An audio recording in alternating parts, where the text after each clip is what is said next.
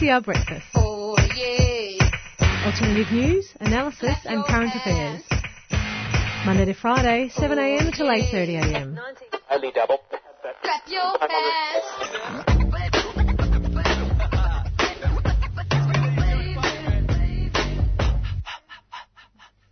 Good morning, everyone. You are listening to Wednesday Breakfast on 3CR Community Radio. The date is the 10th of July.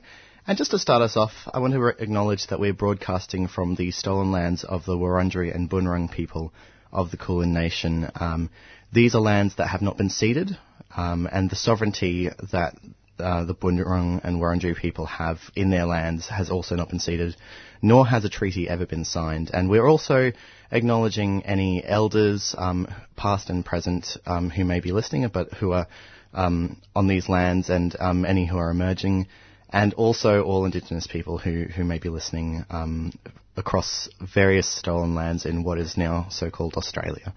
Um, I'm Will. And I'm Edwin. And uh, yeah, welcome to Wednesday Breakfast, folks. I hope you get to enjoy the show today. Um, it's been a week. It's been it's been a week. Yes, uh, how's it been in a, in a week of the life, Will? In, in my life, uh, Will's week. Do do do. I'm still sick. Yay! no, but apart from that, like it's been pretty pretty okay. It's school holidays, so Yeah. Mm. um, at my work it's really busy because I work at a tourism type thingy, and it's um, yeah. Oh gosh, all The of children. I didn't realize The children. there were so many, so many, so many. So overwhelming. Yeah, I can't. Tell you what, actually, Yeah. Mm. I had my first bus encounter with a child who I was sitting on the bus, pulled up to the stop. The Mm. child decided the best way to hail the bus was to scream at it. so he's just standing by the door going, ah! Gets on, gets up on his seat and goes, everyone put on your seat belts. And I'm like, are you preparing me for like World War Three? Like what is happening? just 15 minutes of just full on screaming. And it was Oh like, no, was he oh. okay? He was fine. Right. He was having a good time. Oh, But the biggest problem was, I think, Okay. that there were two of them. Yeah. So it was like him and his younger brother, like four and a three year old. Ah. Right. They were egging each other on. Yeah, yeah, they yeah. were having a good time. Wow. The rest of the bus were kind of holding on to their hats and hoping the apocalypse didn't start. so Oh, uh, right I, I vibe with that children thing. Yeah, yeah. Well, I, I hope. Um, look, this is this is somewhat opposite to how I feel at work, but I hope no one ever tells those kids to shut up because I think that's great. That's hilarious. That's so funny. I don't know. I was Yeah. close. I was close. Nice. okay. Though to, Um, to, to flip that for one second, um, my family friend who's turned 11 this year actually got up. We, we were, I was looking after her the other day. Hmm. She actually got up and made me lunch the other day. Wow. And I was like- unasked. like unasked, got up, made a full on lunch, cleaned it up. And No I was way. like, you have matured. You have grown. That is grown. What did they do What that they were making up for? That's a really good question. Yeah, I you'll find know. something broken later. Oh house. yeah, yeah, yeah, yeah. Yeah. Was it a good lunch? It was a fan. She made us chicken soup because we were all sick. Wow. Yeah, conscientious little being. Oh, your whole family's sick as well. yeah. Yeah. Yeah. Yeah. Oh it's well. it's the it's the season for it. We It hope you guys aren't sick. Today's No. weather's not looking. Look, uh, uh, well, I mean, I'm only going off. You know, when you're on the tram and they've Hmm. got that kind of little display saying what today's weather is, and the the whole of the information is it is currently 10 degrees. It was 10 degrees. Yeah. Um, and uh, it will rain at some point. Yeah. yeah. Um, we'll give you a bit more of a detailed rundown of the weather um, as we start alternative go, news. yep. I know we're really inconsistent as to when we do the weather. Mm. Um, I don't know when's best though. we're trying we're trying to figure out a more consistent time. So please, if you guys have a good idea about when the weather should be brought Yeah, in, sure. We're thinking like eight o'clock, maybe. Yeah. Yeah. We might mess around with that. But then Anyway. again, knowing us, we're a bit chaotic. Yes, we are. We are a bit chaotic. When it true. comes to uh, Um, regular beats. Yes. So aside from a week of um Mm-hmm. of, of sniffles and tissues for for the two of us, mm-hmm. um, it's also been NAIDOC week. Yeah, so- Um, and as part of our NAIDOC week um, uh, coverage here at 3CR, we've been um, producing Beyond the Bars, which has been running for years. Mm-hmm. It's a live radio broadcast from Victorian prisons where um, the Victorian Indigenous population is massively over incarcerated, Mm-hmm. and so um, so that's that's where we we we broadcast from, um, hearing voices of strength and culture surviving even inside those walls, and so. Um, yesterday, um, and you can actually listen back. So this is why I'm mentioning um, the day, the shows from yesterday and the day before. Um, on Monday, we heard from the Dame Phyllis Frost Centre in Deer Park, um, and yesterday, Marngoneet Connect- Correctional Centre in Lara. And so, if you want to listen back to those, go to 3cr.org.au, and um, once you click on the listen option, you should be able to s- click on, uh, I think it's specials Yeah. um, that will have Beyond the Bars as its own web page, and it's got all of um, the previous year's um, uh, archives as well. If you want to listen to to previous Beyond the Bars specials, uh, what's going on for for today? Yeah, so it starts at 11 o'clock and goes till 1 p.m., but they'll be um, live from the Fulham Correctional Centre, uh, which is near Sale. Mm-hmm. Um, and then from 1 till 3 o'clock, so it just goes all day, it'll Mm-hmm. be the um, Loddon Prison in Castlemaine. Fantastic. So, yeah. I'm really excited. Oh, I it's think it's going to be great to listen to um, when I'm on my way to work. I start work at 12 o'clock today. Nice. So I'll get the first hour at least um, when they're broadcasting from Fulham Correctional Centre. Mm. Um, you'll be hearing music, you'll be hearing interviews, um, people talking about services in, in prison and how, how, like, sort of current affairs with a um, incarcerated person's point of view, and I'm, I'm really excited for that. Absolutely. I um, I was lucky enough to be in the station on Monday, so I got to hear the start of it. And I mean, we got personal anecdotes, we got some really cool insights, we got Nutbush city limits for some odd reason. It's just a really creative conglomerate, like Yeah. really insightful, interesting, alternative voice that you never hear. Absolutely. You never hear it. Um, Um, can I can I just correct the big things. website? Actually, it's 3cr.org.au slash beyond the bars, all one word. Oh, look. So yeah, you just type that into your web browser, 3cr.org.au slash beyond the bars, if you want to listen to Hmm. previous episodes or previous um, previous specials. Um, but if you want to live stream the episode, obviously we're at 8:55 a.m. However, you're listening to us right now, really. Yeah. Listen from 11 a.m. until th- uh, until 3 p.m. today. Between 11 and 3, live broadcast from from Fulham Correctional Centre and Loddon Prison. It's going to be a great day of radio. Absolutely. And if you are interested, um, I mentioned this a few weeks ago, but I went, Mm-hmm. I attended a really cool conference which was talking about the abolition of prison systems, Ah. especially from a First Nations perspective. Sure. And if you're interested in following the story or kind of, you know, learning a bit more about it, um, Warriors of the Aboriginal Resistance are big in this movement, Mm-hmm. and they've got a lot of really great stuff. So you can search them up on Facebook. Um, and they're just, I, I don't know, I've been following them as a group to kind of get informed more. Yeah. Um, and they've been fantastic to learn Yeah. about, yeah, learn from. Wonderful. So that's just going to Facebook and searching Warriors of the Aboriginal Resistance. Mm-hmm. Yes. Okay. Absolutely. Beautiful. Uh, so can we talk about today's show? What's coming up? Yeah, so at 7.40 we'll be talking, uh, actually this is really cool, Yeah. we'll be talking to the NAIDOC co-chair. So I decided I wanted to find out a little bit more about NAIDOC. I know a rough history and a roughly what it represents, but we should get it more in depth. So Yes. Basically um, Jean-Paul Dank- Jank will be coming on uh, today talking about the significance and importance of it. Uh, And kind of also what this year's theme entails and asks for. Nice. Um, and uh, at the end of the show, we'll be speaking to Derek Kincella, who is manager of student services at Nura Gili, which is the Indigenous Student Programs um, unit at UNSW. Um, so UNSW is running an inaugural pre-program uh, for Indigenous school leavers hoping to study science and engineering. Um, and fingers crossed we can also get Dr. Janelle Wheat, who's the head of education at UNSW Science, on to tell us a bit more about that program. If you've got a young one, um, you're Indigenous and you've got a young one who is thinking of studying uh, science or engineering next year and maybe might make the move up to UNSW, then this is really interesting. But otherwise, it's just really interesting to hear about um, uh, progress in, in um, supporting young Indigenous people to study engineering and science. So, yeah, I'm loo- looking forward to that interview. We'll also have other great clips throughout the show about really interesting um, discussions that have been happening in Melbourne lately. In um, lately, so uh, yeah, stay tuned. Absolutely. Uh, next up is alternative news. Don't go anywhere.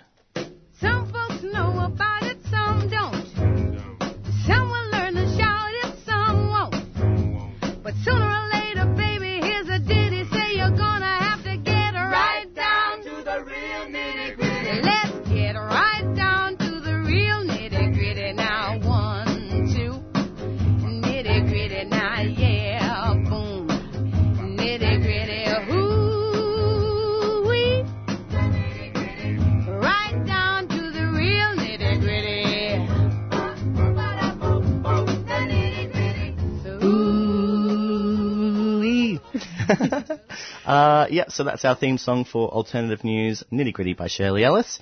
Um, so, alternative news is supposed to be things that the mainstream press, press aren't really covering, um, or analysing how they cover stories. Uh, this is this is kind of neither because it comes out of the Guardian, which is quite a mainstream outlet.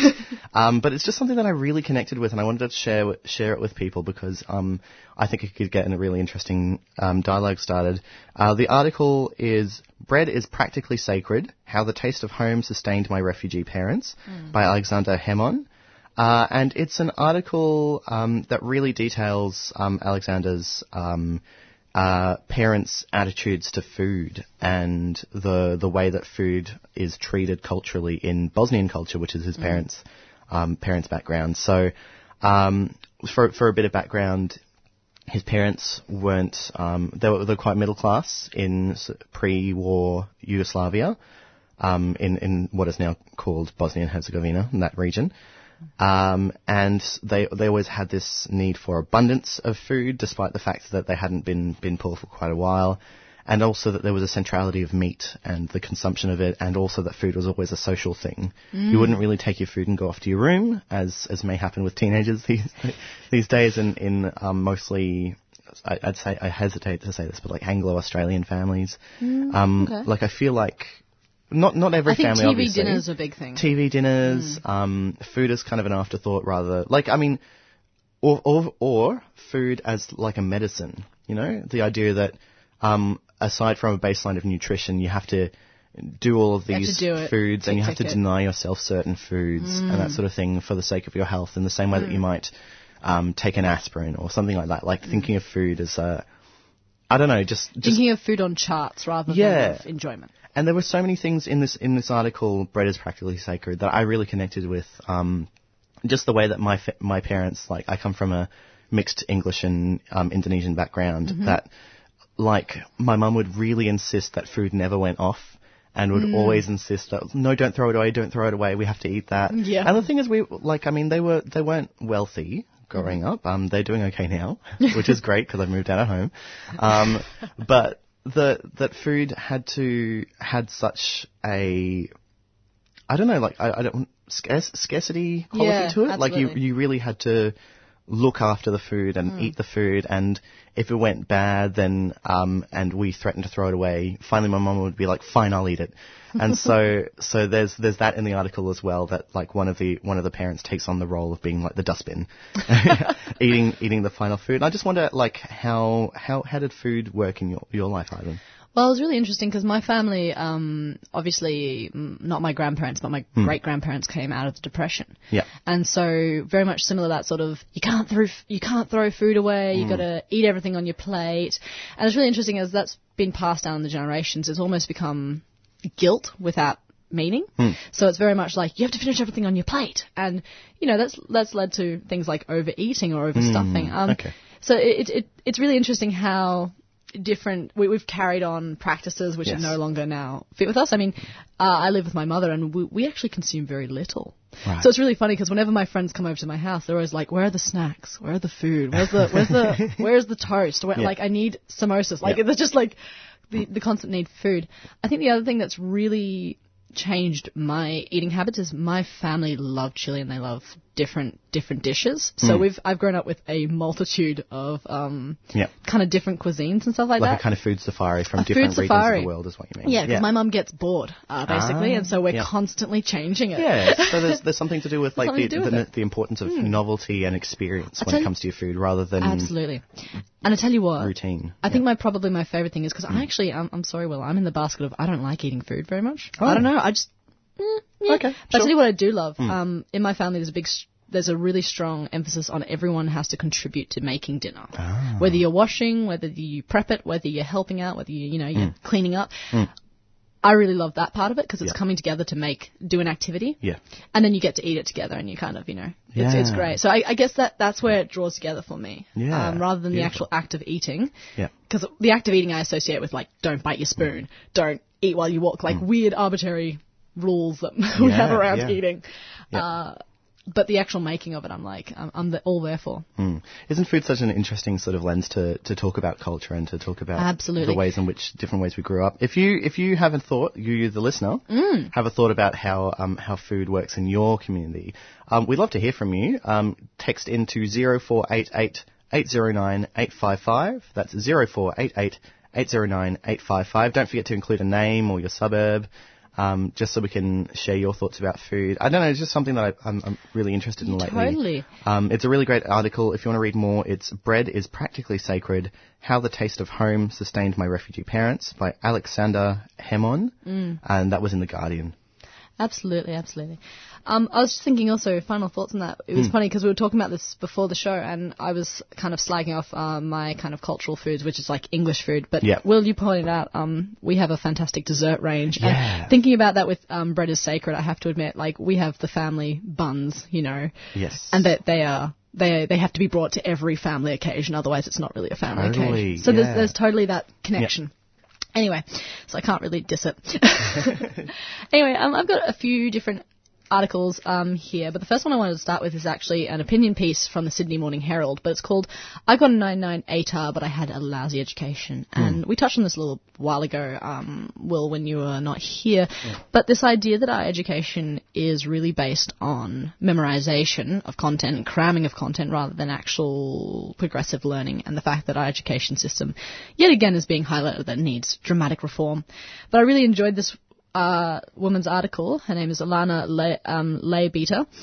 Um, because she goes into detail about the fact that she's like, I got through high school, I got through university, I don't remember a thing, and I don't feel like I deserved the education accolade, which I find really interesting. Yeah.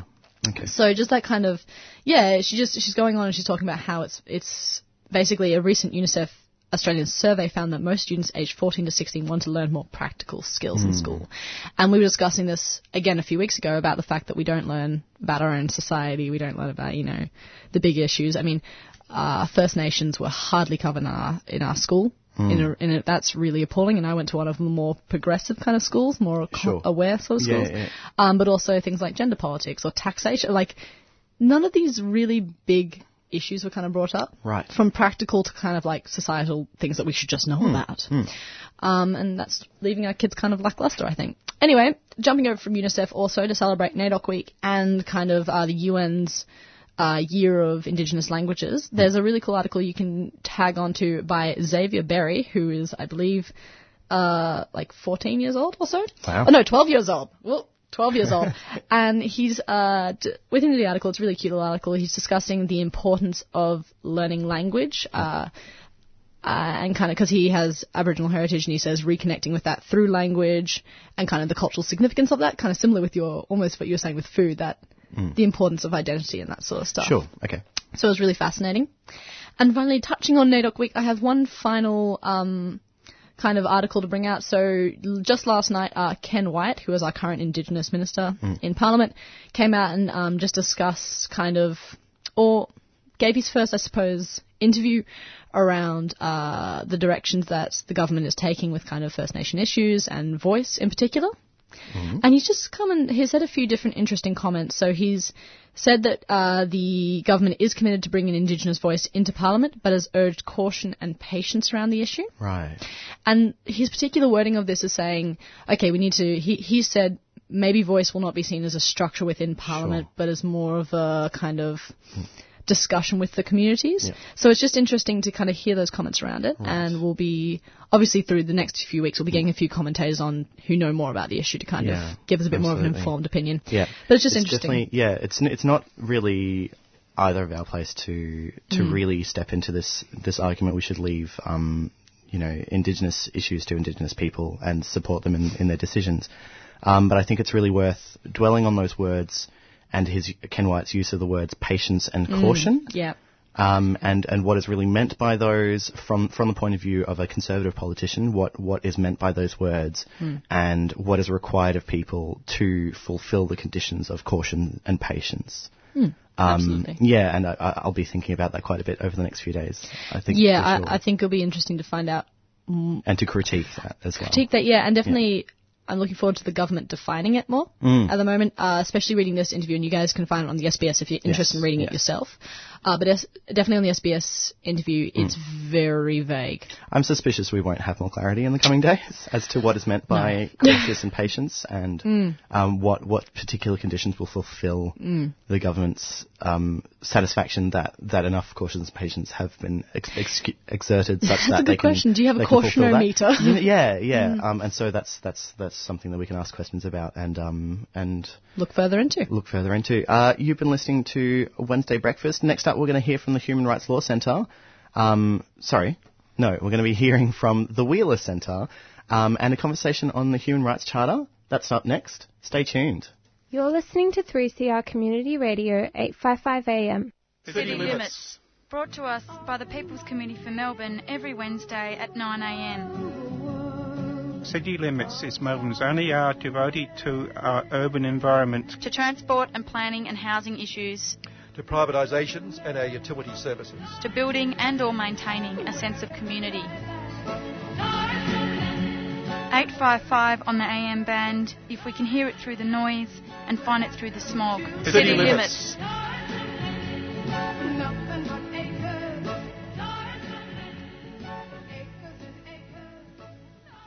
An urgent call out to our listeners and supporters. Drew and Steve from the CFMEU VicTAS have been personally fined by the ABCC a total of almost $20,000 for going onto a site to check up on safety standards. The ABCC has also ruled that the CFMEU can't pay the fine for them. If Drew and Steve can't pay by July the 19th, they'll be in contempt of court and will face jail time. To donate, go to unfairfines.raisely.com. That's unfairfines.raisely.com. 3CR is proudly Union Radio. Yes, we are, and you're listening to Wednesday Breakfast on 3CR Community Radio. Now, a bit of a shift. Um, we're going to be listening back to an um, excerpt of a uh, panel discussion that happened recently. We did pro- promise that we were going to play it last week, um, but we had too much too much going on. So, um, what we're going to do this week is uh, listen to Right Time. Why we need an Australian Charter of Human Rights. This is a discussion that was facilitated by Lee Carnie of the Human Rights Law Centre. Um, they had guests like Gillian Triggs, who is the former Australian Human Rights Commission president, uh, Reid, who is a proud Wiradjuri Wailwan woman and lawyer, um, and a criminal lawyer as well, and also Kristen Hilton, um, who uh, works as the um, Victorian Equal Opportunity and Human Rights Commissioner. Um, all really vital voices to, to hear. In particular, I'm interested to hear what Teela Reid and Kristen Hilton have to say. Um, so let's let's uh, stay tuned. This is an excerpt. If you want to get the whole thing, head to wheelercentre.com and search for Right Time: Why We Need an Australian Charter of Human Rights. Let's listen in. Let's talk about some of the actions of the current government. Obviously, we had a federal election recently, um, and we have the Morrison government, and then mere weeks after being re elected, we've seen a series of raids on journalists, um, targeting journalists and whistleblowers. Um, we've seen the use of these um, really unprecedented powers which wind back um, democratic freedoms and uh, target press freedoms in a way that I think most Australians haven't realised they could be used. And what do these, you know, Australian Federal Police raids on journalists, what do they say about the state of our democracy? What do they say about what um, the current Australian government, anyway, is willing to do when it comes to um, executive overreach and human rights? Well, well, that is what has happened. And, and if, we, if we can draw a, a, an historical line in the sand, it was from 2001, the Children Overboard misstatement, proven to be false, totally false, um, the Tampa crisis, and 9 11. And from that year, we've seen the conflation of um, asylum seekers, of those of the Islamic faith, and terrorism. And that, that gives us a bit of an historical perspective. But what has happened since then has been an extraordinary avalanche of counter-terrorism and um, counter-espionage um, laws, including the so-called foreign interference laws, which gives you a, a, a flavour of this. We have had 75 separate pieces of legislation since 2001 we're in a state of what uh, overseas academics describe as hyper legislation in Australia. We've got more laws than the United States, Canada, the United Kingdom. And they come in, if you notice, well, you probably won't, but in two weeks before Christmas, those last sitting days of Parliament, that is when you find these laws start slipping through. The rest of us are enjoying pre Christmas, and yet another law has gone through. The espionage, foreign interference laws went through, but you can track that back. What, what has happened is we've given the new Ministry of Home Affairs, and to be particular, Mr. Dutton, powers that ministers have never had before. They're discretionary powers, and they're ones that are not amenable to judicial uh, determination for the most part without getting more legally t- technical. And I'm afraid we start to see it when we see these kinds of raids. But that is when the public outrage begins. And that's, I see, as a healthy thing. Just as Teela's mentioned um, uh, Don Dale D- Detention Centre, the, the, the CCTV footage and the, and the images of uh, Dylan in a steel restraint with a hood over his head, that woke the Australians up to say, in our name, this cannot be possible. And we got a royal commission, not with the outcomes necessarily that we wanted. But, but to, to come back to the point, we've, we've, we're in a period now where the governments believe that it can get away with these attacks on our democratic freedoms. It's true, of course, that journalists are in probably the best position to protect their own interests, and they do. They're very, very loud, and journalists have all sorts of exceptions in relation to, um, to invasions of privacy uh, and to the access and, and, uh, and reporting of information. But what concerns me really even more than the media is that these are powers that are used against ordinary Australians who do not have access to the immense power of the media to complain. And we've seen in the last uh, few, few last week or so, we've seen News Corporation and Fairfax and all the journalists all making the same point. It's very rare to see them coming together, but you can see the power of journalism in protecting their rights. But we're not very good at protecting our own uh, when it comes to the treatment of our children, the treatment of our First Peoples, um, and, uh, and, uh, and the elderly, as stories slowly emerging. But, but I think that's, that's the that's the environment that has slowly, slowly been created. And it's only when we see the sort of cataclysmic event, uh, like raids on, on, on News Corporation, the Dylan Voller, uh, uh, uh the, the Don Dale Detention Centre, and other issues, that's when the public starts to realise that this has now become profoundly dangerous. And because we don't have the tools to respond, it's become extremely difficult. This is, this, can I just add, this is the danger um, with not having the charter, mm. right? The danger is that Australians actually think they have the right to freedom of speech, and they don't. Um, there is no actual right to freedom. There's an implied right to freedom of political communication. Um, and that's one of the things that worries me. I do believe in, in, in freedom, particularly of speech and particularly political communication, is absolutely fundamental to a healthy democracy, and it did concern me um, because if, if we see these rights being abrogated at that level, then they're they're happening at levels where the average Australian doesn't even is not even affected by them, and there are two things really that I questioned when that happened was firstly the concern now that journalists are facing um, the potential of prosecution, uh, and and that's extraordinary, extraordinary that there is the fear they could be imprisoned for their investigations and, and what they write. Um, and the second thing that I also questioned was someone has to grant these warrants, right? Like, someone in in some court, some judge is, is making this decision. Um, so where do we draw a line uh, in in Australia um, in terms of empowering the journalists and, and, ourselves essentially to not have fear of that persecution and um, it is extremely concerning as Gillian said, it's, it's when this happens, when powerful institutions react um, to the abrogation of the rights, that, that the rest of Australia turns up and, and says, oh my god, this can't happen. However, you know, on Palm Island, the police were granted a warrant to, ho- to, to raid Aboriginal children and families' homes. They were effectively holding guns to Aboriginal children. Um, and there was, you know, the Maloney case about that, and there was a remedy in the end. But I, I do agree with Gillian on this point that it, it's completely fundamental to a healthy democracy, um, and it, it's extraordinarily concerning that the executive are overreaching on this point. And I think you made a really, both of you made a really valid point that there's this difference between journalists who have a platform that they can speak from and those in our community who don't, who are deliberately silenced and whose voices you can't hear. And I think this is a, a fitting time in Refugee Week to reflect on, post the federal election, what's happening on Manus Island and Nauru.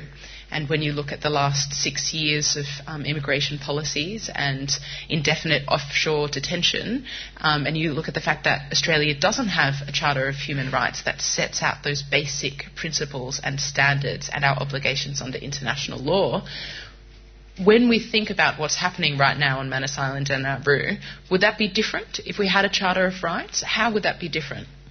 Well, I, I think it would be, and sorry, and, and the first thing to say is that it, it, takes some time, so it's not just necessarily by having the act, but it's also, I think, the building of the culture within the public service or the legislature or um, within courts as well about how those rights um, get interpreted and then and, and then how they um, get implemented. But it is difficult.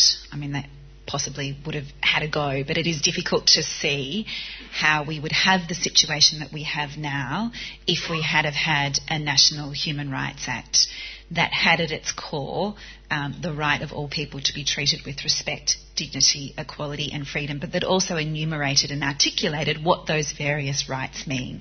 I think it would have given that we may have still seen some fairly abhorrent refugee policy, um, and we may have seen various attempts um, to do the things that have been done, but I think it would have given, um, it would have made governments it would have provided more obstacles for governments to make those decisions and make those laws. It also would have given advocates another vehicle with which to challenge those laws. And I think at a community level, the normative effect that having a Human Rights Act um, as a part of your nation's laws and framework would have perhaps evoked more outrage from different parts of the community. So for all of all of those reasons, I think it would have been a different situation. You're listening to 3CR, and that was just um, talking about a human rights charter uh, down at the Wheelers Centre. And I, I, thought it was really interesting um, the point that was brought up, which was discussing the fact that just around Christmas time, when you're thinking about family and you know connections and community, is when they push through things like the um, Encryption Act. So that was just interesting in the way of um, bills and kind of how insidious our parliament can be sometimes. We're going to jump to a song now. Uh, this is Joseph by the Medics, which is a fantastic new band which I've just discovered. So let's enjoy that.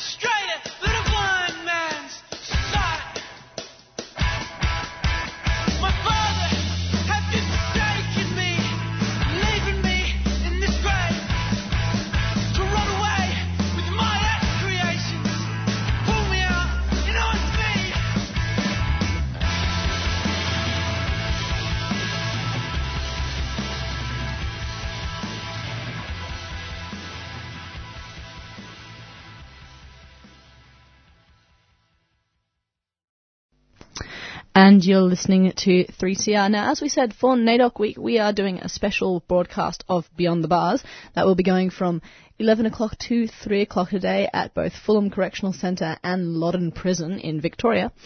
But um, in the meantime, I thought I'd play just a few highlights from a few years ago, just to kind of give you a taste, a feel of it. So this is from uh, 2014's coverage, and this is a recording at the Dame Phyllis Frost Centre at Barwon, Loddon, and Port Phillip prisons, and at the Fulham uh, Correctional Centre. So what today? What um, is going to be airing on today? Um, and this is called Passing On Through. Well, I'm passing on through like that east wind blowing up the desert sand. Traveling on from town to town, I'm a wanted man.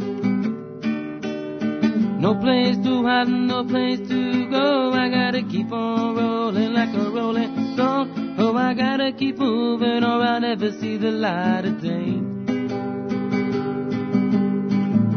Had a fight in a country town not so long ago. Accidentally killed a man with a single blow. Well, the bigger they are, the harder they fall. You're beaten twice, and that's for sure. Oh, I gotta keep moving, or I'll never see the light of day. But now I'm passing on through like that east wind blowing up the desert sand. Traveling on from town to town, I'm a wanted man. No place to hide, no place to go. I gotta keep on rolling like a rolling stone. Oh, I gotta keep moving or I'll never see the light of day. How do I and kids back in that little town. Caught her out one Friday night, she was messing around. With the fire in my eyes, I could only see red. Instead of the moment, I lost my head, and I dread the day I went and took another man's life. But now I'm passing on through like east wind blowing up the desert sand. Traveling on from town to town, I'm a wanted man. No place to hide, no place to go. I gotta keep on rolling like a rolling stone. Oh, I gotta keep moving or I'll never see the light of day. on this um, whole conversation of uh, recognition, you know, the Mm. recognition debate. Uh, I'm a broadcast journalist. I'm finding it very difficult to understand the complex issues surrounding the very issue that everyone's talking about. It's it's not an easy issue, and uh, uh, everybody's got a different opinion. You Mm. know, there's different working groups. It, it, it's hard to keep up. So. Well, for what it is, four little sentences that recognises Mm. pretty much about it. So watered down and it's nothing. It's uh selling yourself out. A few sentences, really. You know, th- we we recognise in society there have to be doctors, there has to be counsellors, there has to Mm. be police. That's Yeah. just the reality of the numbers in the world these days. We need all Mm. that. And I know we do need people to inform this government, but look, we can sit there and rubbish these people who are, you know, who are letting themselves be accessible to the government. Handpicked. How do how do we inject without wanting to be formally tied up in these roles? How do we inject our opinion and make sure they're representing our opinion when we have no trust and faith in it? If they're calling themselves experts, how do we how do we rebel against that? Aboriginal people have always been inclusive. So I don't understand how these 40 people, admittedly very knowledgeable, articulate Aboriginal and Torres Strait Islander people, but how, I would never ever entertain the thought of making decisions on behalf of the Brappa Willong people of Gunai Kurnai. Because I'm Mm. not of that clan. I would never entertain that. If I was asked by the Mutti Mutti people or the Wadi Wadi people, could you go there and represent us, I'd go. Hmm. But I haven't been asked. Hmm. And that, that, therefore, the, the people that are up there are self I don't want to. I don't want to try and know their thought process, but they're self-proclaiming themselves, and that's that's the hypocrisy and the disrespect that they're having for all the other 500 nations of people. Don't- And it seems a bit imbalanced when you're largely from a public service background. You're, Hmm. you know, you've, you've been appointed by public service government departments to play certain roles. Why can't we find a position where there's one person who's sitting in here now in Dame Phyllis Frost Centre, or you know, one person who represents prisons to Hmm. to get them onto those panels? We don't have any of the first voice. We have secondary, third, little feedback Hmm. voices. People might listen to this program and go and represent your point of view, but it's just not the same. It's not lived. Yeah, Hmm. and what I'm hearing here is that we're still having people who think that they can speak on behalf of blackfellas. The people who are up there at the moment are probably in agree in agreement with this recognised movement. They're there to sort out the yes part of the constitutional change. What about the people who don't agree? Are they allowed to in on this on this on this meeting? No, they're not. And, and where is their voice You know, being where, heard? where, where's where's the Jenny Munros and uh, and the Michael Andersons and uh, Gary Foley. and the Gary Foleys and uh, and the Lyle Munros and uh, the people who aren't in agreement with any part of this this ideology or this constitution. And you're listening to 3CR. We just had a song called Passing On th- by Dexter. And just then, um, a conversation by women from the Dame Phyllis Frost Centre uh, about constitutional recognition. We also, just as a quick song, uh, have a pitch, uh, uh, a song by them. Uh, so we'll play that now and then jump into our next interview. reminded me of bride. Oh, Ashley's there. She's right there. I hoped you were coming home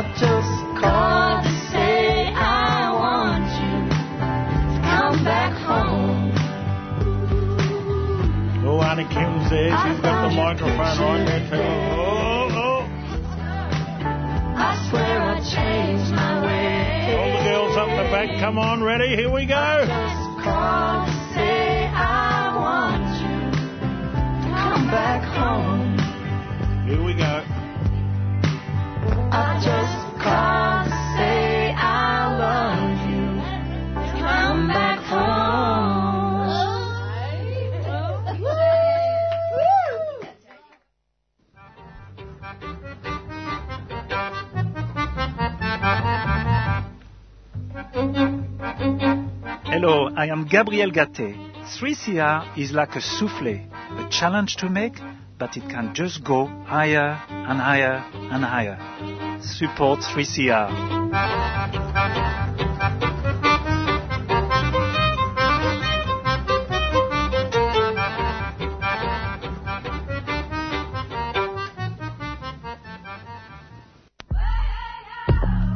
Accent women.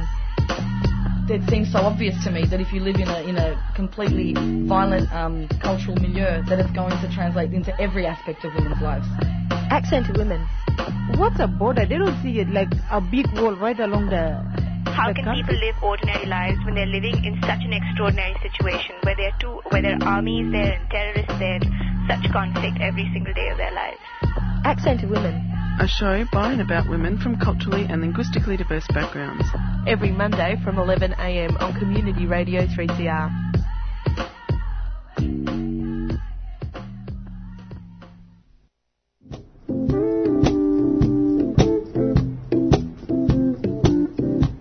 Don't panic. There is a Planet B.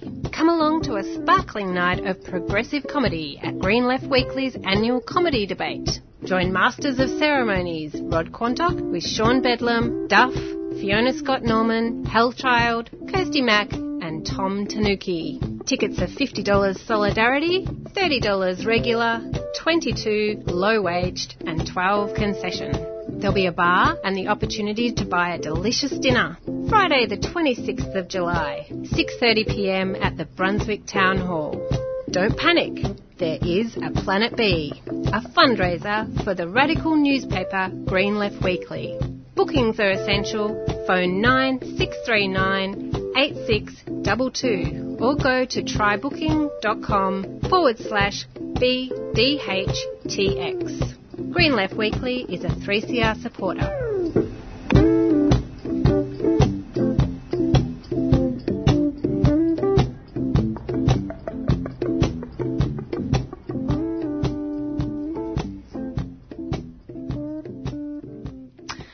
And you're listening to 3CR. Now, as special um, within our NAIDOC Week coverage this week, um, we thought we'd find out a little bit more about uh, the history and significance of NAIDOC. So, looking up kind of what NAIDOC is now, it's a huge celebration of the history, culture, and achievements of the Aboriginal and Torres Strait Islander peoples.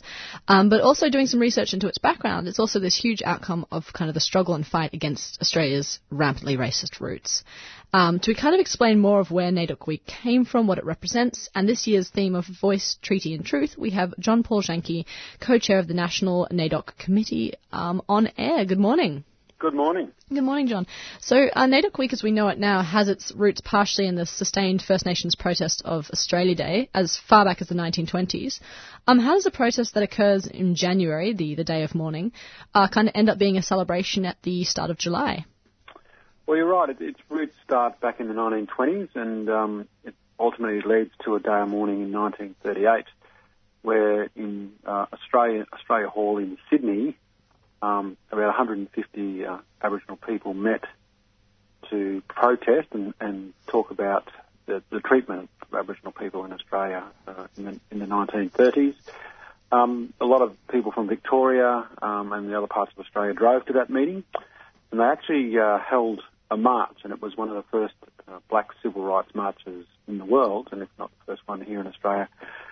Um, so from that, uh, you know, protesting on Australia Day each year about the treatment um, of Aboriginal people in this country, um, and also what they were doing was they were um, moving towards, uh, you know, trying for justice, equality, freedom, and basic human rights for Aboriginal people around the country. Mm-hmm. Uh, and it was decided in about the 50s that the that it would be moved from a day of mourning uh, to the first Sunday in NAIDOC week. Um, and then from there, it's expanded into a week of activities that incorporates National Aboriginal Day, mm-hmm. which was always the second Friday in July. And what makes NAIDOC um, in particular special? I mean, it, it does seem to be this this spirit of celebration, almost this this kind of bringing, drawing together of communities. What, what's kind of your sense on that or opinion on that? I think historically the week for a lot of Aboriginal and Torres Strait Islander people, you know, going back from the 1940s, 50s, and 60s, it was actually a week that they could um, show their survival. You know, um, in those times, you know, Australia's uh, Indigenous peoples were living under very uh, different circumstances. They were living on missions and reserves. They were told when and when they can't move off those reserves. Their employment was restricted. Their, um, you know, education was denied. So NAIDOC Week gave them the opportunity to actually showcase who they are as Indigenous peoples, but also show their survival. So for the 40s, 50s and 60s up until the 67 referendum, it was really a case where Aboriginal people could actually uh, try to be treated as equal citizens in this country. So it's always, for me and a lot of other Aboriginal people, NAIDOC Week is always a week that's born from a day of protest and mm. that movement towards justice towards equality and basic human rights. So today the week is, um, while it still uh, has remnants of those uh, protests, it's actually now more a week of celebration to celebrate Aboriginal and Torres Strait Islander culture as the oldest living culture in the world, and also our unique status in the world and this country um, as the, the, first peoples of this country. Absolutely, and. Uh this kind of signifying of all these achievements, um, as you mentioned, the 1967 referendum, land rights, uh, the uh, establishment of the Australian Aborigines League. I'm sure I could go on. Um, uh, the last few years, the, the theme around NAIDOC Week really seems to be pushing kind of for more action and has that still has that not necessarily protest, but that capacity to push for change. Would you kind of agree to that? That that constant, hey, where we are is not good enough. Yeah, absolutely. I think you know NAIDOC Week uh, is a week that the NAIDOC Week themes have only been around since the early 70s. Mm-hmm. Um, so the, the themes would uh, highlight the aspirations of Aboriginal people. And in the 70s, a lot of those were very political. Um, you know, again, try to establish basic human rights and equality and freedom and justice.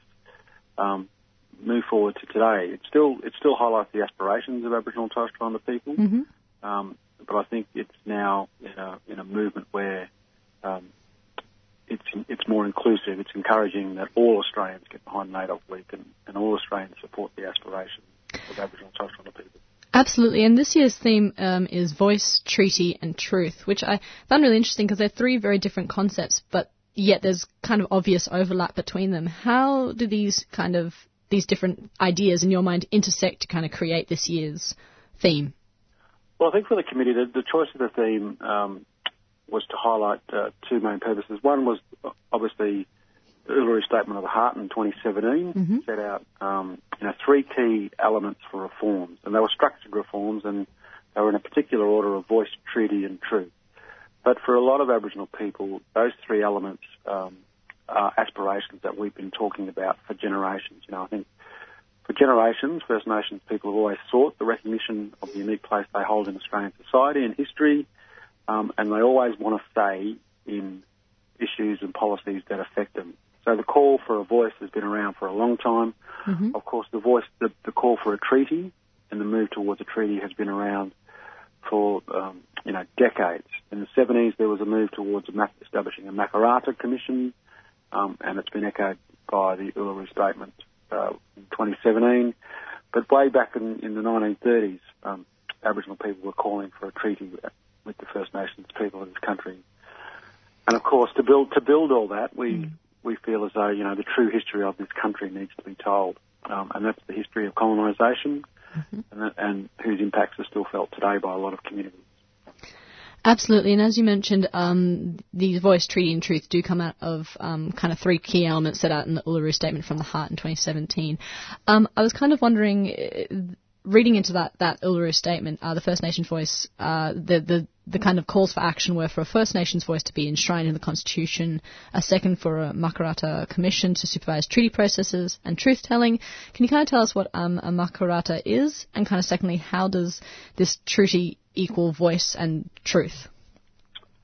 Well, a, a makarrata is um, a, a makarrata is a Yolngu word for um, sort of a peacemaking or a peace ceremony, and it's used uh, traditionally when there's a disagreement between uh, individuals or nations, and they are brought together um, as a peacemaking uh, ceremony. Some the word makarrata comes from uh, northeast Arnhem Land.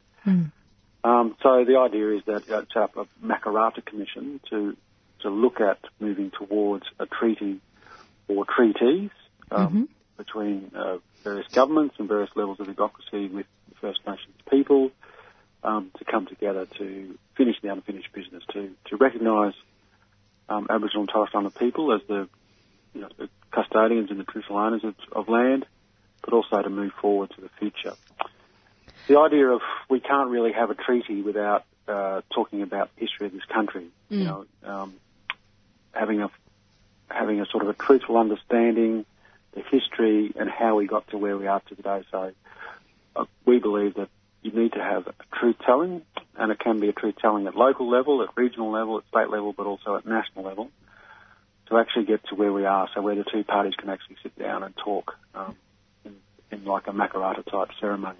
Absolutely. And, ultimate, and ultimately, that would lead, that would be also uh, driven by a voice. And the, the Uluru Statement uh, nominates that that voice is enshrined in the Constitution. And the reason for that is that gives it um, the unique status within the Constitution, but also that it cannot be abolished by governments um, at the stroke of a pen, like we've seen various other national advocacy bodies, whether, Mm. whether the Department of Aboriginal Affairs, National Aboriginal uh, Consultative Council, or the Aboriginal Torres Islander Commission. So the challenge, uh, the challenge for the delegates that met, over 200 delegates met at Uluru in 2017, was to, to highlight those key reforms Hmm. They see can um, lead to a shared future. And um, just kind of touching on today's news, um, the ABC has just released that a referendum of on a proposal to recognise Indigenous peoples will be held in the Constitution within the next three years, and that comes from the Indigenous Minister, sorry, Minister for Indigenous Australians, Ken Wyatt. Um, does it, is this kind of what progress looks like, or what, what your kind of uh, what what Week's kind of meaning with this voice, treaty, and truth is that is on the path? Look, ideally the theme creates conversation, and every week, every year, NAIDOC Week is actually about having that conversation, Mm. and not just in that week. It's actually to drive conversation for years to come. Um, if you look at last year's theme, which was because of her we can, which was uh, all about highlighting the significant contribution and achievements of Aboriginal and Torres Strait Islander women. Those conversations are still happening. People are still celebrating and recognising Aboriginal and Torres Strait Islander women. With this year's theme, you know, a week is not long enough to cover all the different uh, factors and issues involved in a voice treaty truth. Mm-hmm. So we hope that NAIDOC Week is used as a catalyst for a lot of different sectors to have those conversations. It's used by, you know, um, governments and businesses and community groups and basically the whole of Australia to actually start that dialogue and conversation so we move towards those three key- factors. And what we'll find is that different states will uh, push forward, other states will lag behind. So it's really just it's it's a catalyst for conversation um, and movement and progress within regional areas. And it's up to those regions to have have the say on the timings Mm-hmm. and the delivery of those three elements. Um, because we, you know, it, in the end, the number one thing is a voice. Aboriginal and Torres Strait Islander people want a voice in their future, but they also want to be part and an important part of the process. Absolutely. Well, thank you so much, John, for coming on today and kind of giving us that context on the history, relevancy, and kind of, well, beauty of the celebratory, like, NAIDOC week. Now, obviously, this is, as you said, one week out of the year. However, its sentiments are timeless and something we should be talking about all year round. Um, how can someone get get involved with NAIDOC week, uh, or more so kind of support of their, the Aboriginal and Torres Strait Islander community around them? Yeah, look, I, I say to people, look, I think NAIDOC Week is a great opportunity to just learn more about Aboriginal and Torres Strait Islander culture, history, you know, our history and our, our, our rich, our rich diversity.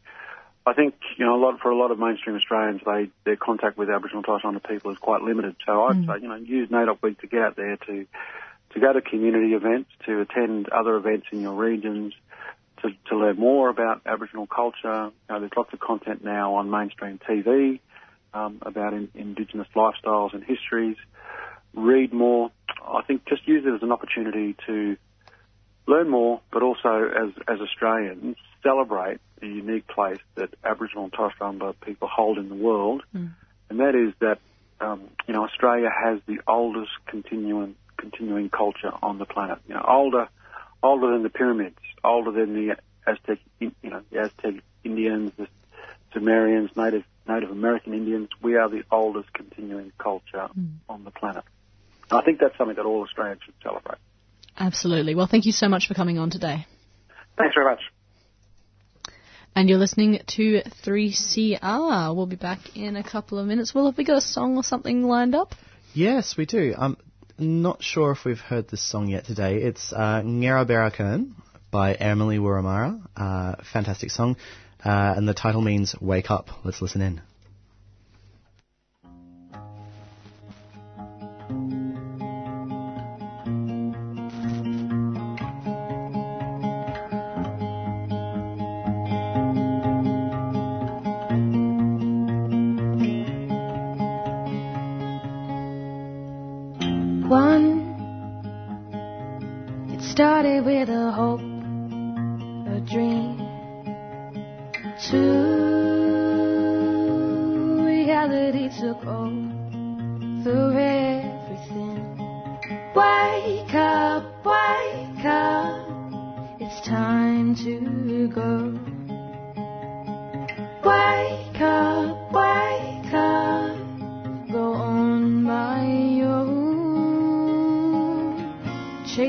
My dreams, oh, I thought that it'd be hard.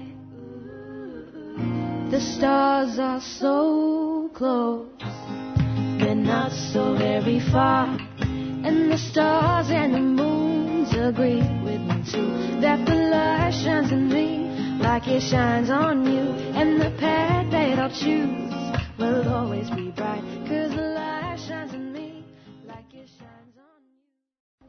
You are listening to Wednesday Breakfast on 3CR Community Radio. The time right now is 8.05 and uh, that was Ngera Berakan or Wake Up by Emily Wurramara. Mm, absolutely. Uh, we just had John Paul Janke, the co-chair of the National uh, Committee, on air, and we were kind of discussing the relevance of NAIDOC Week, and we thought we'd just do kind of a where are we at kind of, or, or recent announcements that have come out. Yes. Um, so as I said, uh, it has been just announced this morning by Ken Wyatt, the uh, Minister for Indigenous Australians, that uh, there is a referendum on the proposal to recognise Indigenous people in the Constitution.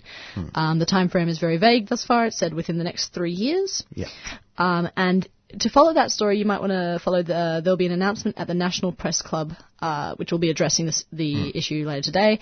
He's also pledged to work with the opposition on the proposal and allocate seven million dollars uh, to the process. Hmm. So, I mean, playing a numbers game, seven million is not a huge number, but who knows what that breaks down to? And hopefully, we'll find out a little bit more about that. Yes.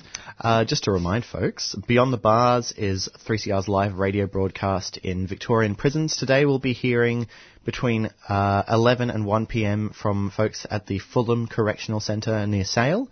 And then from 1 to 3 p.m. it'll be Loddon Prison near Castlemaine.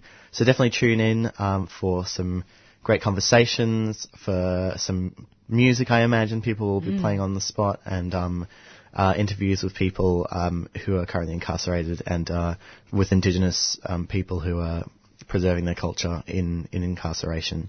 Absolutely, and we have played a few tunes um, from previous years. But Mm-hmm. did you know every year that there's a little CD made? Absolutely. There is a CD. The Beyond the Bars CD is available at 3CR Studios. If you go to t- uh, 21 Smith Street, Fitzroy, uh, we open at 9am, close at 5pm. You just press a little buzzer, someone Mm. will let you in, and we'll have all the info about that CD. Um, you can just pick up your own copy. Uh, listening to a few of these tracks also, like Mm. to decide what we're playing in our show. I think we should be playing these more so around the year. They're, Yeah, they're pretty sick. they're Yeah, pretty yeah. good. Um, also, I just wanted to touch on um, just with the Ken Wyatt thing and also what's happening locally. Sure. Um, a post just from Daniel Andrews, who's extraordinarily active on Facebook, has just um, reiterated the commitment for of Vic- the Victorian government to a uh, treaty with First Nations people in Victoria.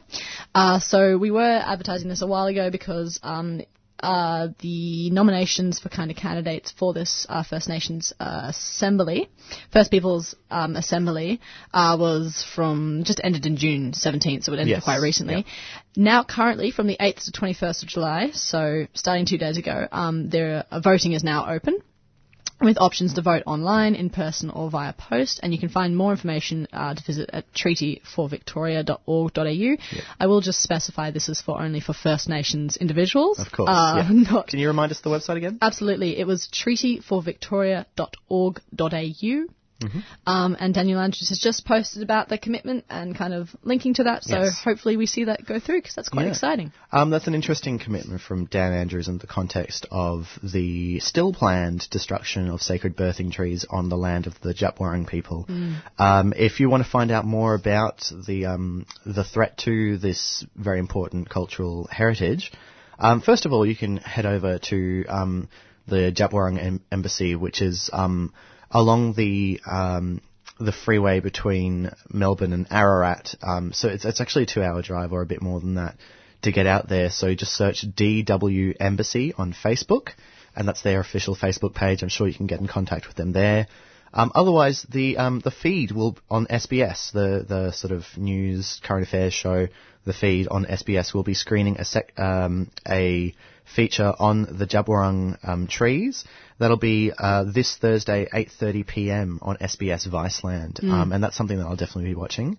Oh yeah, Um, definitely tuning in. to to find out what's what's going on. Last I heard, there Mm. was a stop works, um, so they were not going to bulldoze the trees. Um, Probably because of the action of the, the people at the Djab Wurrung um, Heritage Defenders Embassy, Mhm. um, and that was until early August. But that's rapidly approaching, and so Yeah, and Yeah. Mm. It's, it's also it's getting some also mainstream coverage because uh, 3CR has been following this story very closely. Yes, um, yeah. So it, it's good that it's getting a little bit. It's get it. The story's getting out there, and Yeah. as you said, there has been progress made. Um, so they're over the protection. I don't know about progress made, but basically it's been pushed further and Mm. further back that the bulldozers will be sent in by major roads and Vic roads. Right. to, so um, yeah, maybe progress not right. Hope Yes. yeah. due to Um, the the continued um, representation of people. yeah. Absolutely. Uh, so the time right now is coming up to 8.10. What I was thinking we could do is we could uh, maybe have a look at the weather. Absolutely. Yeah. We said eight o'clock. We it's eight oh nine. It's close enough. It's it's Yeah, working. Yeah, anyway, um, so today it's quite a cold day, as you can probably tell. When I left the house, it was about 10 degrees, just under 10 degrees. Mm. Um, so, and it's still 10 degrees actually. We're looking at a top of 16 today with late showers becoming windy. So, you know, when it's 16 but it's windy, it'll be even colder. So definitely wrap up nice and warm. Although I imagine a lot of people who are working during the day will have already left home. So sorry folks. Um, it's going to be a mostly sunny morning with a high 80% chance of showers this evening. Mm. Uh, winds are northerly from 20 to 30 kilometres, increasing to 30 to 45 during the day. So that's quite blustery. I'm so scared because we've got uh, we've got concrete sheeting going up on our house, Oh. and if the rain gets in on, under that, that's Yeah. we're a little bit we're a little bit um, proverbial. Yeah, so yeah, yeah, yeah. uh, so hopefully everyone gets Yep. their washing and jobs or, or things done Yes. before the uh, Yep. the gusts hit. And if you if you're um if you're either working from home or you've got the day off work or if you're working this evening and um and you're sort of taking it easy during the day, Mm. then I might I would definitely remind you that Beyond the Bars is still going. Mm. Bro- broadcast will start at 11 and it'll go until 3 p.m. Mm, yeah, and get out in that sun Absolutely. while it's still around. Whilst- this morning whilst it's still around. That's while right. it's still around today. Yeah. Uh, you're listening to Wednesday Breakfast. We'll be right. Uh, we'll be. We're, st- we're still here. We'll continue to be here forever. But uh, we're listening to um, some community service announcements. Stay tuned. G'day, my name is Margie Thorpe. You are listening to 3CR Community Radio 855 on your dial. Victoria's roadside drug testing program is not about road safety. In last year's governmental inquiry into drug law reform, it was noted that Victoria's RDT program is falling behind on latest evidence regarding impairment. Currently, Victoria Police can charge people for detection of either cannabis, amphetamines, or MDMA. But those detections do not correlate with impairment. Impaired drivers should be removed from the roads, and that's why we're urging an inquiry into Victoria's RDT scheme to ensure that the resources that are currently employed to make our roads safer are being properly used to make our roads safer. Help us refocus road safety onto what makes roads safe. Sign the e-petition parliament.vic.gov.au forward slash council forward slash petitions and look for the Inquiry into Drug Driving Reform, Petition 117. A 3CR supporter. Brainwaves. Hear the world differently. Bringing community mental health to you, raising awareness and challenging stigma. Tune in to 3CR Community Radio, Wednesdays at 5pm. Melbourne's Drive Time radio program, featuring community organisations, powerful stories and information. Find us at brainwaves.org.au. Proudly sponsored by Wellways Australia.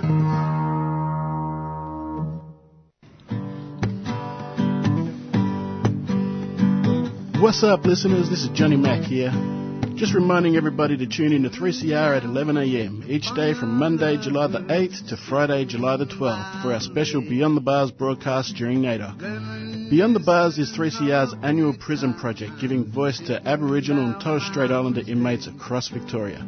For more information, head to our website 3cr.org.au forward slash Beyond the Bars. So make sure to listen in and support our brothers and sisters until they're home again. good times, the to my eyes. The old ones really try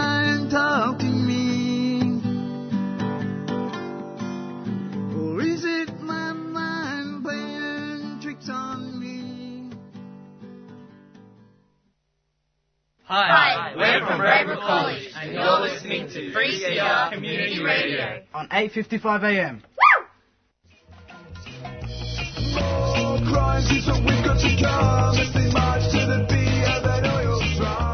It will be worth the effort to get to Darwin from the 2nd to the 4th of August for the Independent and Peaceful Australia Network's National Conference. Australia at the Crossroads. Time for an independent foreign policy. held under the ominous shadow of US-China contention and US-Australia military exercises for war on China. Discussion and speakers will address the social and economic cost of militarism to Australia, the impact of militarism on the environment, and the dangers posed to our peace and security by stationing US troops in Darwin. For more details, head to the Independent and Peaceful Australia Network's website at ipan.org.au. IPAN is a 3CR supporter. Dinosaur Prize Surprise! It's a show about kid stuff. What sort of kid stuff? All sorts of kid stuff. I'm Carl Panuzzo, And I'm Daniel Salvatore Christopher Larkins Panuzzo. And we are Playing the platters that matter. spinning the discs with a twist. Talking the job that will keep you alive. To, To make, make sure, sure you really exist. Every Thursday, From 3.30 till 4, right here on 3CR. 8.55 on your AM dial. We have giveaways and question time. We'll need you to SMS your favourite line. So tune in to find out what's going on in our world. On Dinosaur Prize Surprise.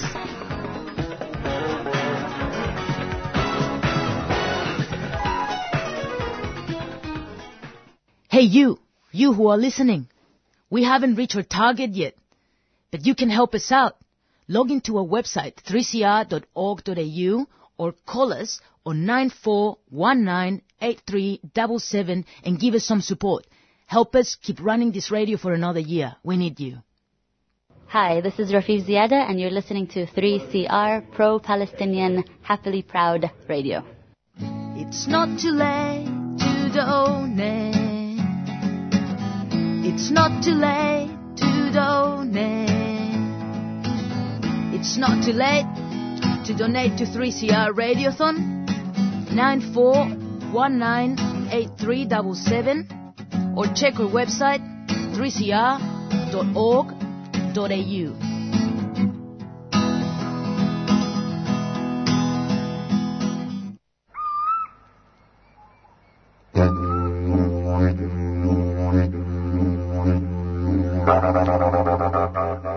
Tune in to Billabong Beats Tuesdays at 11am with me, Gavin Moore, giving a voice to both Western Kulin and Kulin First Nations peoples. Join me to talk about philosophy and dreamtime stories surrounding the waterhole, the sacred fire, the land, the plants and animals. Billabong Beats, 11am Tuesdays on 3CR.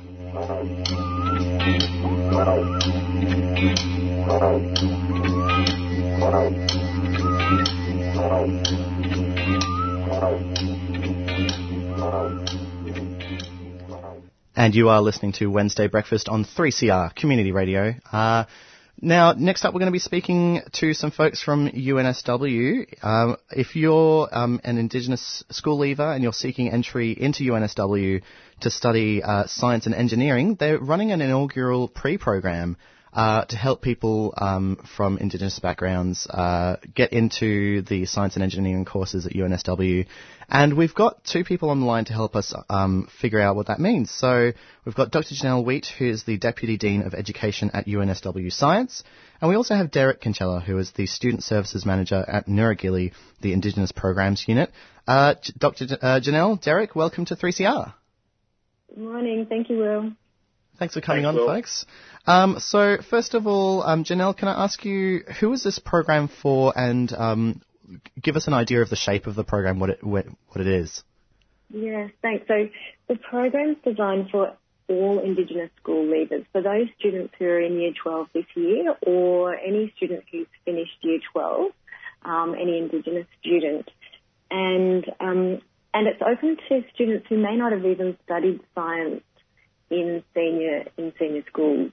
We do, we do have um, a lot of opportunities for students to look at the science that they are interested in or the engineering programs that they're interested in.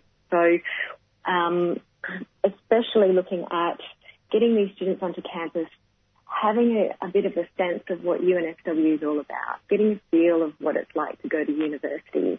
And when they're there, they actually sit in on some classes, um, and these classes include math, They could include chemistry or psychology, biology, computer engineering or sustainable engineering. So all of these students will be able to experience lots of different courses. They'll meet other Indigenous students. They'll meet staff from Nura Gili's. They'll meet um, our academics who'll be teaching them in the next year. And they'll get a sense of what they actually um, may or may not like to study at UNSW. They'll complete some assignments, they'll do an exam, they'll have one-on-one tutoring and mentoring, and we'll sit down with them to try and work out how we can get them into the program of their choice. That sounds fantastic. I, I can only imagine this will f- help to direct more Indigenous students towards the sciences and engineering. Um, Derek, can I ask you, as someone who works at Nura Gili, um, you um, facilitate, pro- you have already facilitated programs like this for um, other fields like business and education, law, medication, uh, medicine, and social work. So, with this science and engineering program, can you, can you talk to the the value of having uh, indigenous-led and also um, indigeno- indigenously culturally appropriate um, support for students as they go into this um, this new sort of chapter of their life as undergraduates. Yeah, so for all of our programs, um, for the other programs we've run, it's it's all been about that. But with the science and engineering, this is a very rewarding time for us to have this program come in because we actually run an Indigenous science and engineering program in for grades seven to nine which is we don't do that for any other program um, like law or business or anything like that. So this is what we're going to see this year is hopefully students coming through that have done that program and then done our um, famous winter school program and then come in and do that. So what we've been building is the interest of students uh, in the low levels of um, high school and hopefully that day when they get to year 11 and 12, they are doing the correct um, classes and they can go straight into that.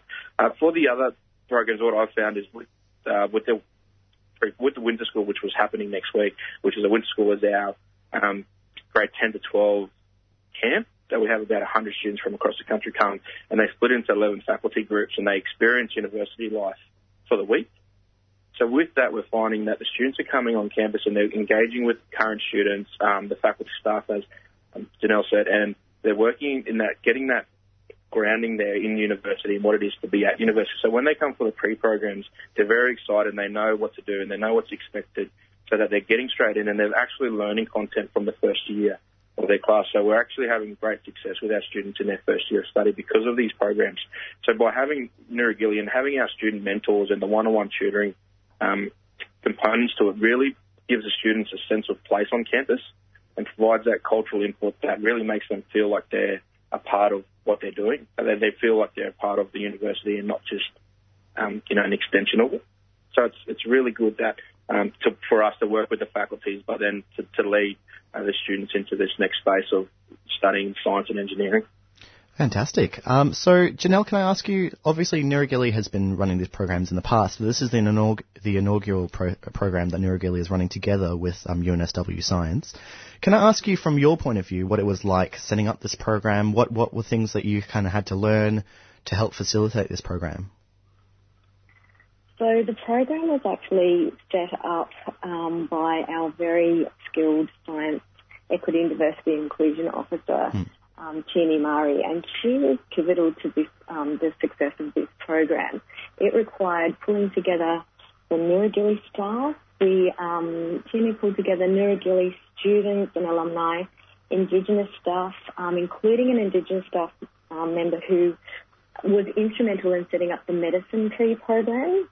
Um, academics from two faculties, the logistics of this is really quite quite significant.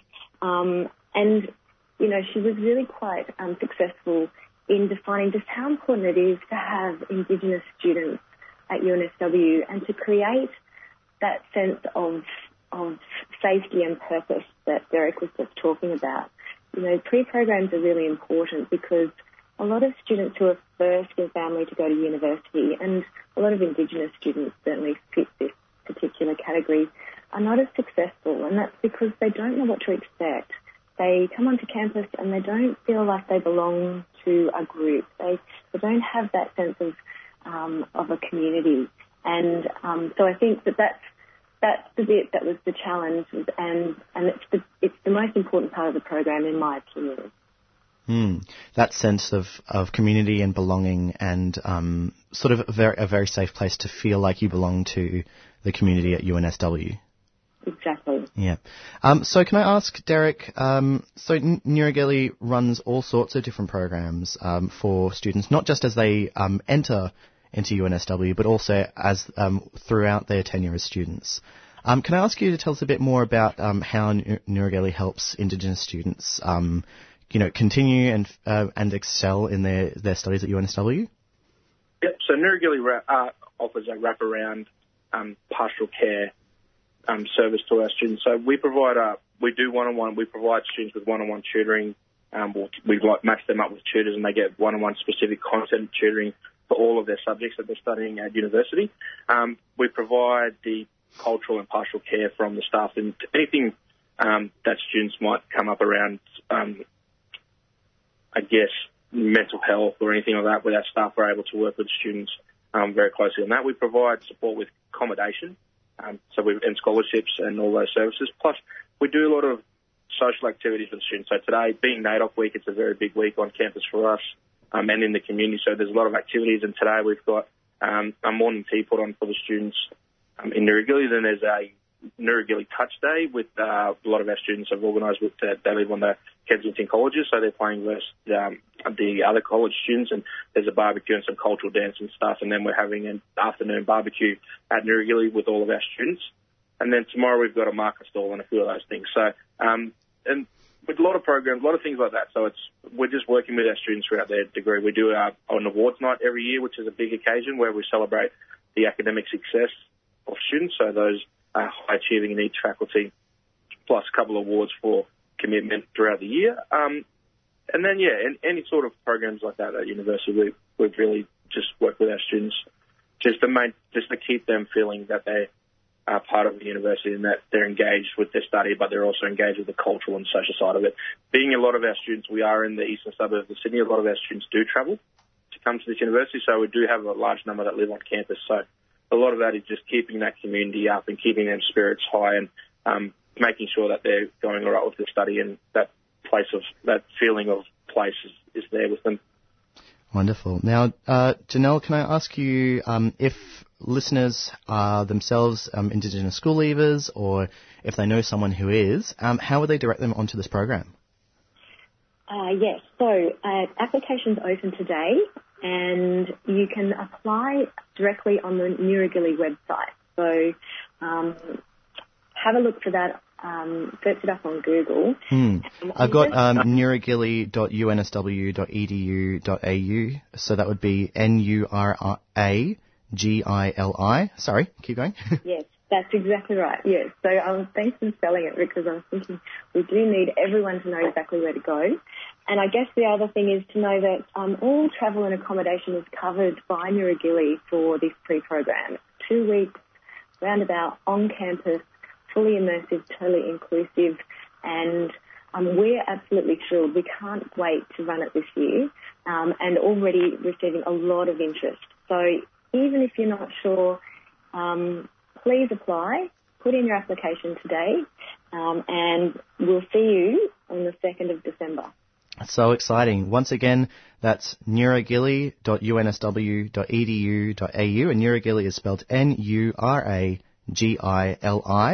I've been speaking to Dr. Janelle Wheat, who is the Deputy Dean of Education at UNSW Science, and Derek Kincella, who is Student Services Manager at Nura Gili Indigenous Programs Unit. Derek, Janelle, thank you so much for joining us on 3CR Community Radio. Thanks, Will. Thank you. You folks have a wonderful day. Best of luck with the program. Thanks, Will. You're listening to Wednesday Breakfast on 3CR Community Radio. Idwin, it's been a show. it's been a show. It's been a show. Um, who have we had on? Well, we've had well, on. we were just speaking to Dr. Janelle Wheat and Derek Kincella, both of UNSW and um, Derek of Nura Gili Indigenous Programs Unit, about the um, pre-program for Indigenous school leader, leavers leading into uh, science and education. You can find out more at their website, which we'll link on ours, 3cr.org.au slash Wednesday hyphen breakfast. Absolutely, and we also heard from John Paul Janke, which is na- who is uh, the national, sorry, the co-director of the National NAIDOC uh, committee, uh, and he kind of came on and talked, gave us everything NAIDOC, which was absolutely fascinating. You can find out more pretty easy. Just Google NAIDOC, go from there.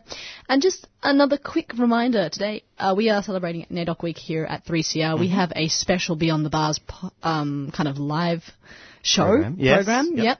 Uh, today from 11 o'clock to 3 o'clock, you can tune in and you'll be hearing voices from the Fulham and the Loddon prison, uh, kind of correctional centres and prisons. Wonderful. Um, today I'm grateful for um, whoever it is that left a bag of Hawthorn uh, jellies. They, it's called Hawthorn is the fruit, Ah. and it's kind of like this. It's a fruit? thin- it's a Chinese um, Chinese snack, Ooh. and it's got this really cute cartoon on it. Snack it. And I want to thank whoever that was at 3CR who left that lying around. Idrin, what are you? I'm you grateful, grateful for rubber bands. We get magazines every week, and they come out with these thick, usable, beautiful rubber bands. And this sounds really inappropriate on morning t- um, radio, but um, oh, I just love rubber bands. Love They're rubber so bands. useful. Impromptu so, weapon. Who knows what I'm going to use it for? It's going to get exciting. Um, That's it, though. thanks for from listening. us. Next up is Stick Together. Stay tuned to Mm. 3CR Community Radio. Bye. 3CR relies on the support of ethical organisations to keep our vital community of voices on air. And we'd like to thank our breakfast supporters, the new international bookshop, Nibs, at Trades Hall. You can check them out at nibs.org.au. And if you'd like more information on how your organisation can become a 3CR supporter, contact the station on 03 9419 8377.